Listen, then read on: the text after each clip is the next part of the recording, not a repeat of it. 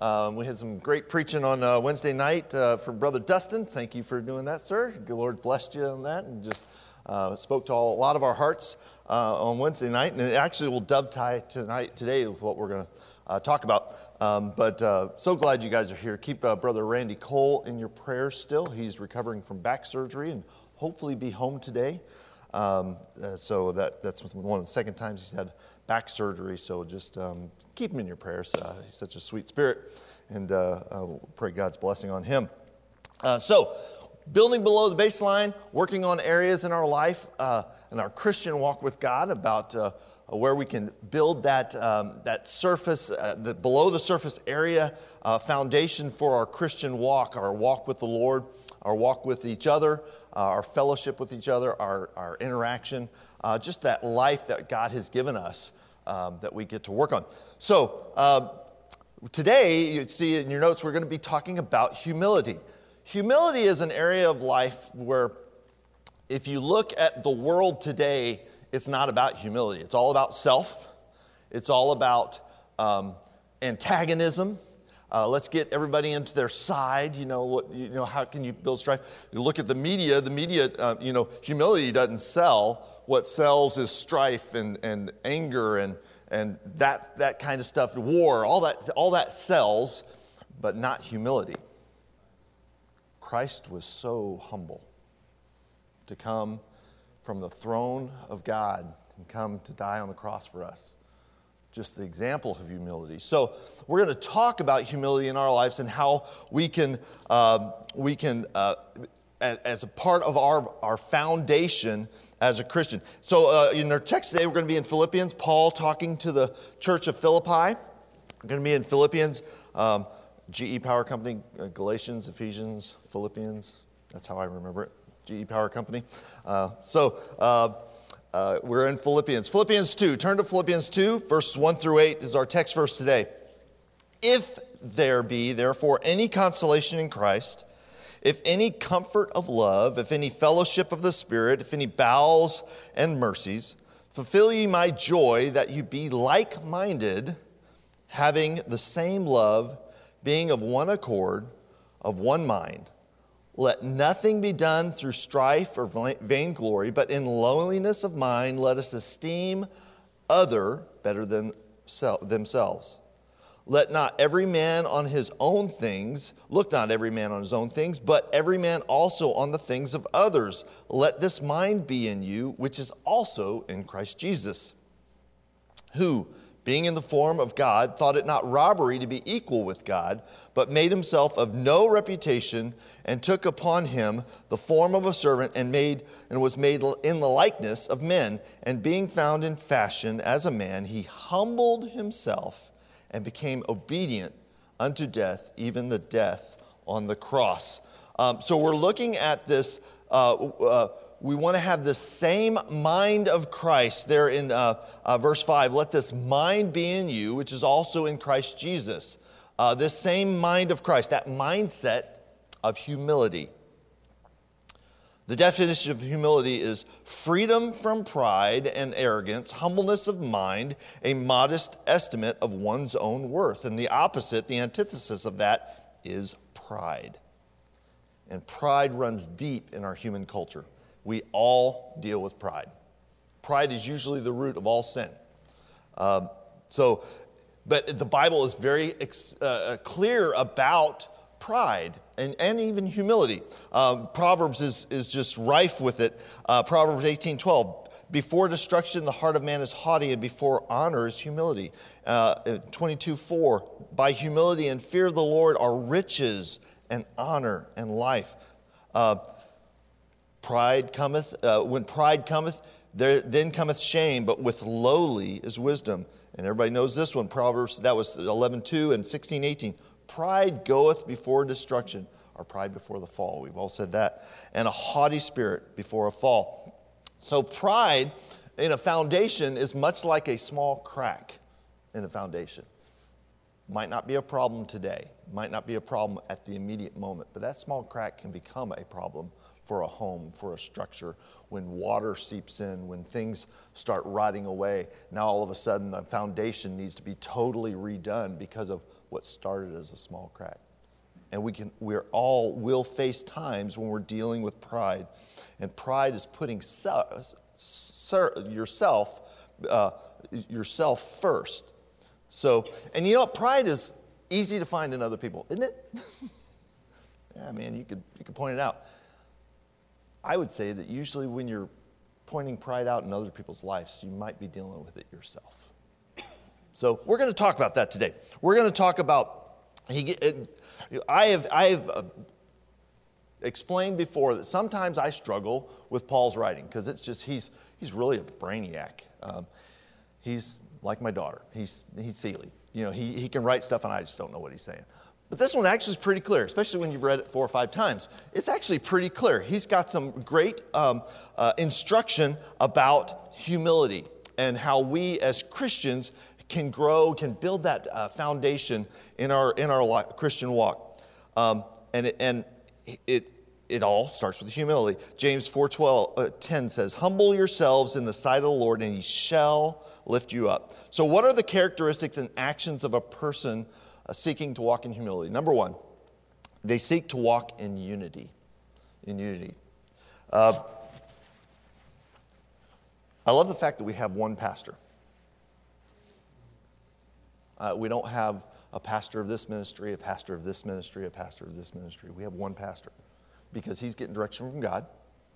He's bringing to us what God's laid on his heart, what uh, he has studied uh, uh, with God's grace.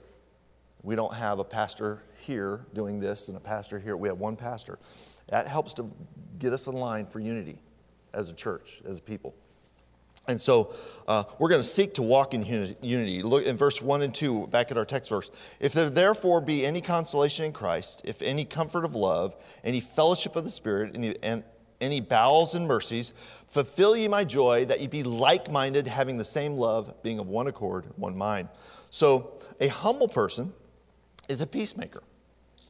Um, a humble person uh, wants to walk with unity with others. Uh, like I said, disunity permeates our culture. They want to divide us. The, the, the, the, Satan wants to, to divide us. When we're in unity, that uh, goes against what he wants. He wants to have that discord, that, that, that disunity uh, with us. So, um, and, and when it comes to uh, disunity, um, uh, gossip, strife, all these things, um, folks that deal with that, they aren't looking for solutions, they're just looking for the strife. But in humility, on the other hand, looks for solutions. Um, I was wrong. I am sorry. You know, the, the, that humble, uh, that humbleness of mind. So, what is, what is the, how, does this, how does this start? It's based on our fellowship in Christ, letter A, based on our fellowship in Christ. We have to be focused and have a fellowship with Christ, a common bond. If there therefore be any consolation in Christ, from verse 1, if any comfort of love, any fellowship of the Spirit, any bowels and mercy. Um, we, uh, there are four attributes basically that um, from this verse that tell us uh, how we can have fellowship in Christ. Consolation, write these words down if you, if you have some notes in there. Uh, just write these words next to that. If there be uh, uh, the, the, fellow, the consolation, if there therefore be any consolation in Christ, that consolation is encouragement, it's comfort, it's refreshment. John 15, uh, 26 says, But when the Comforters come, whom I will send unto you from the Father, even the Spirit of truth, which proceedeth from the Father, he shall testify of me. Um, we're to be encouraged in Christ uh, with this consolation. Uh, love, if there be any comfort of love. This love is the agape love, that self sacrificing love, giving of oneself for, for, for another.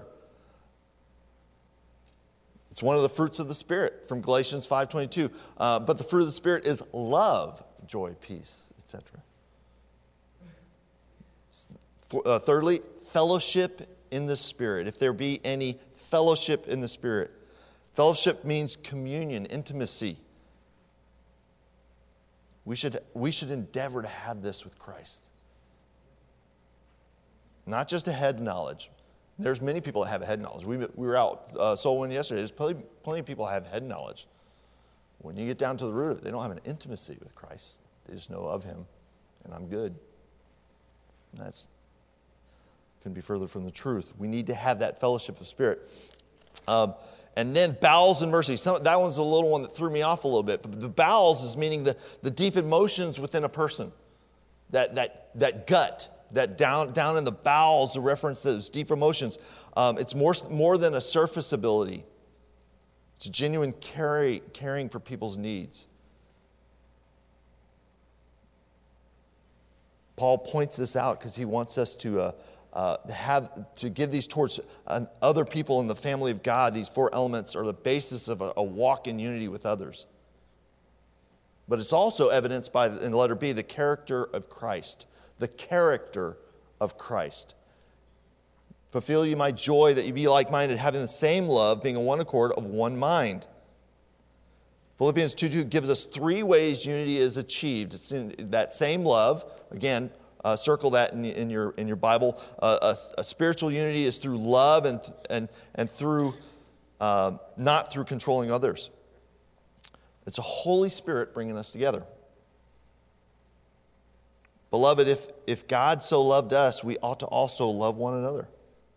It's of one accord. This is the only time in the Bible, or a couple times, where, where Hondas are actually a, um, uh, a biblical car. Um, uh, being united in one spirit, in one accord, endeavoring to keep the unity of the Spirit and the bond of peace from Ephesians 4 3. When we, uh, when we see folks sing in our church, not everybody sings the same. I mean, we have altos, we have sopranos, we have harmony, we have melody, but when it, it's still united when it comes together. It's not that everybody has to do the exact same thing, but it's, it's, a, it's united. It's, it's, it's that beautiful melody, that beautiful conglomeration of the voices harmoniously. And then of one mind. Having one mind doesn't mean we uh, have the exact same thoughts, but we direct our minds toward the same focus Christ, directing towards Him. Um,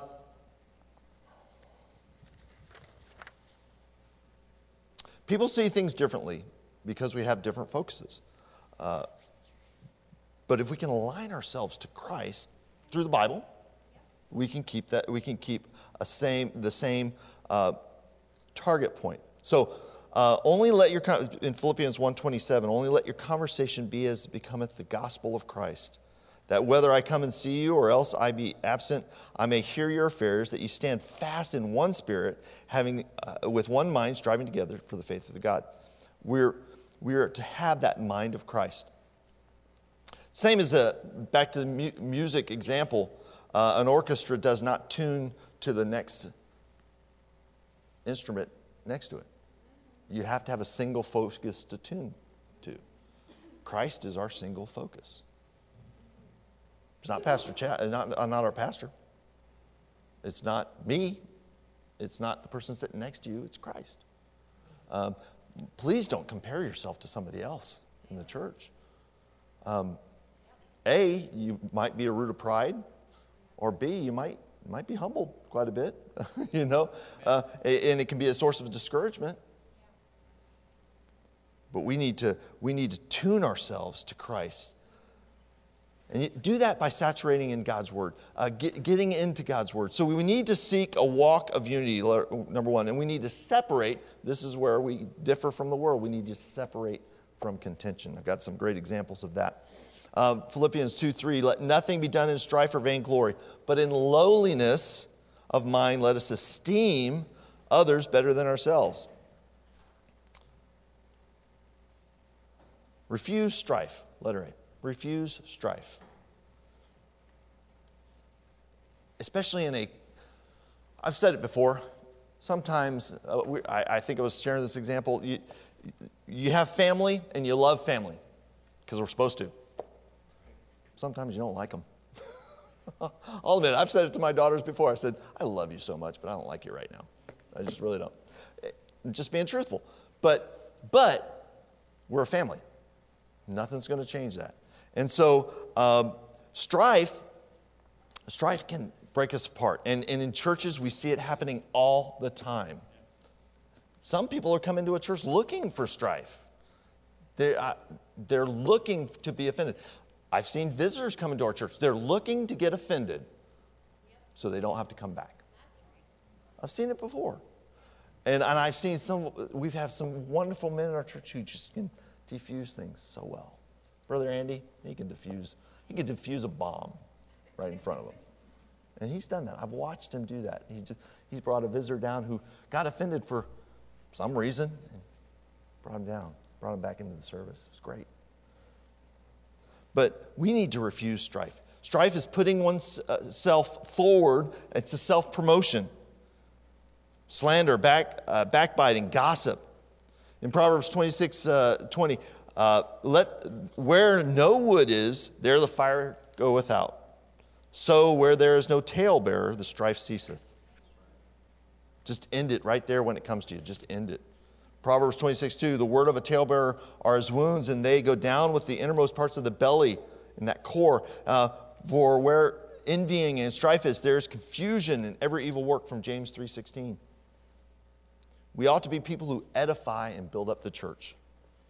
And our speech ought to be used for the purpose of edification. Ephesians 4:27 or 29 let no corrupt communication proceed out of your mouth but that which is good to the use of edifying that it may minister grace unto the hearers. Now this also doesn't just go beyond it goes beyond voices. We have those cell phones you know. We have social media. We have emails don't ever i'll just a little, little life lesson here life hack don't ever send an email out in anger I, I, I know you've done it, I, not anger, but, but you pause. Well, I've written that email and I'm about to hit send. Pause, walk away. Come back, you'll find that you could probably take three quarters of that email out and get so much more accomplished without causing contention, without biting someone's head off. The devil loves it when he entangles us, the Christians, in arguments and drama. And we lose, we lose our focus on Christ. So let's, let's avoid strife. B, maintain lowliness of mind. This will help us do that. Uh, Philippians 2 3, vainglory or vainglory, but in lowliness of mind. Uh, again, strife is self promotion, vainglory is erroneous opinion of self. It's, it's when we, our, our pride, we, we're thinking too highly of ourselves. Uh, I, like, I love how, how D.L. Moody once said, God sends no one away empty except those who are full of themselves. God tells us to replace strife and vainglory with lowliness of mind, to have a humble opinion of ourselves. Romans 12:3 uh, says, "For I say, through the grace given uh, unto me, to every man that is among you, not to think of himself more highly than he ought to think, but to think soberly, according to God, and that who hath, according as God hath dealt with every man the measure of faith. One of the best places to find your humility is at the foot of the cross. I think of that soldier that when Christ died on the cross, he, oh, what have we done? This surely was the man of God. He was at the foot of the cross. His humbleness came to mind. Said, I, am not a great soldier. I'm not a, I'm not, what I've done is, is wicked and evil. This was the man of God. At the foot of the cross, we can all find our humility. It helps remind us what Christ has done and what we have not. Ephesians 4 31 and 32 let all bitterness and wrath and anger and clamor and evil speaking be put away from you with all malice. Malice, malice is part of all of those things. And be kind one to another, tenderhearted, giving one another as forgiving one another, even as God, for Christ's sake, have forgiven you. I'm going to read you a story about Charles. This ha- and this happens in the church. No, no, no preacher is immune from bitterness and, and uh, anger, which can cause backbiting. But here's a story with Charles Spurgeon, of all people. Charles Spurgeon, he was a fiery man. Charles Spurgeon and Joseph Parker were pastors in London in the 19th century. On one occasion, Parker commented from his pulpit on the poor condition of children admitted to Spurgeon's orphanage. Remember that? The truth, however, was twisted, and it was reported to Spurgeon that Parker had criticized the orphanage itself, which he hadn't. Spurgeon's fiery temper got the best of him. And on the following Sunday, he blasted Parker from his pulpit. The cruel words were printed in the newspaper and came became the talk of the town. People flocked to Parker's church the next Sunday to hear his rebuttal. Everybody loves a good fight, right? Why do we go to hockey games? To see the fights, right? Um, so Parker slowly got up, went to the pulpit, quietly cleared his throat, and said, Brother Spurgeon is sick today and won't be preaching in his pulpit. But this is the day he takes up an offering for the orphans. May I suggest that we take up the offering for him in our church? For he's doing a great work, and I know all of us would, have, uh, would like to have a part of it. The crowd was so delighted. Parker's compassion stirred such a response that the deacons had to empty the offering plates three times. Be glad to do that, bro. I'll do it. Uh, they bagged the money and took it over to Spurgeon after the service, commenting, This is a gift from Joseph Parker. He really promoted your program in church today.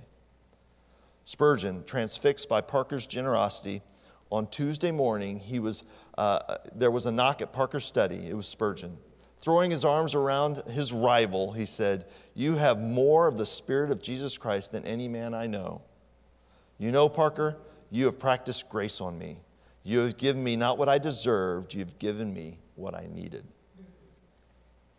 He was humbled he let his anger take part of him, but he was humbled by a man's humility. So, third, we need to esteem others. Let's see, we need to esteem others. Not think highly of ourselves, but esteem others. Let each other uh, better than ourselves. Set a value on. That's what esteem means, to set a value on. Every single one of us walked in here, we have a value. We have a value to God. Send his son to die on the cross for us. He's not going to send his son to die on the cross for, for refuse, for, for. Now, it doesn't mean we're worthy. We're not worthy of it. But he has a value on it. And we are to put a value on others. It's more than our glory. It's more than, uh, and this is this ties in with what Brother uh, Dustin was talking about on Wednesday. A lot of leadership is about what, what I can do, what, what, what uh, my accomplishments. Boy, listen to the uh, one thing I'm not looking forward to is the next election round because A, it's about look what I can do, look what I've done. Uh, oh, and then the other side of it, let me call strife and, and talk about how bad that person is. So, which one's going to work more? Is it going to be the fact that we, how bad this person is, or what you're going to do? It's, I hate it, but it's, it's making sausage in our government, governmental process. But, but we ought to not be that way.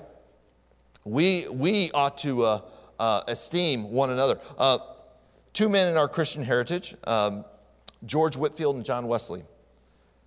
Though Whitefield disagreed with John Wesley on some doctrinal matters, he kept a humble spirit despite their differences. Again, here's the press again. In an effort to conjure up some strife, a reporter asked Whitefield, Do you think you'll see Wesley in heaven? Whitefield replied, I fear not. Oh, here it comes. For he will be so near the eternal throne, and we at such a distance that I'll be hardly be able to see him.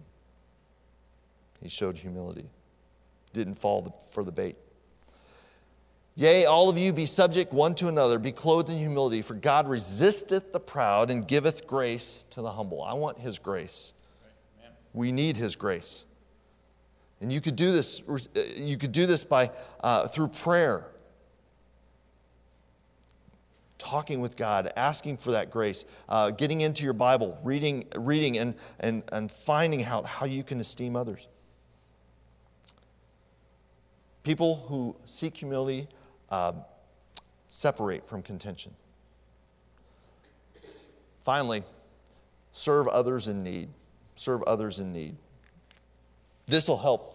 This will help you with humility, serving others. Look not every man to his own things, back in verse 4, but every man also to the things of others. Hours before Christ was betrayed and ultimately crucified, he shared the Last Supper with his disciples. And what were they concerned about? They were bickering about their place in heaven. And he responded in Luke 22 27 For whether, whether is greater, he that sitteth at meat or he that serveth? Is not he that sitteth at meat? But I'm among you as he that serveth. He went against the grain of what the normal thought process was. Serving, like Brother Dustin said, serving is leadership. The posture of greatness is the position of a servant. If you can write that down, the posture of greatness is the position of a servant.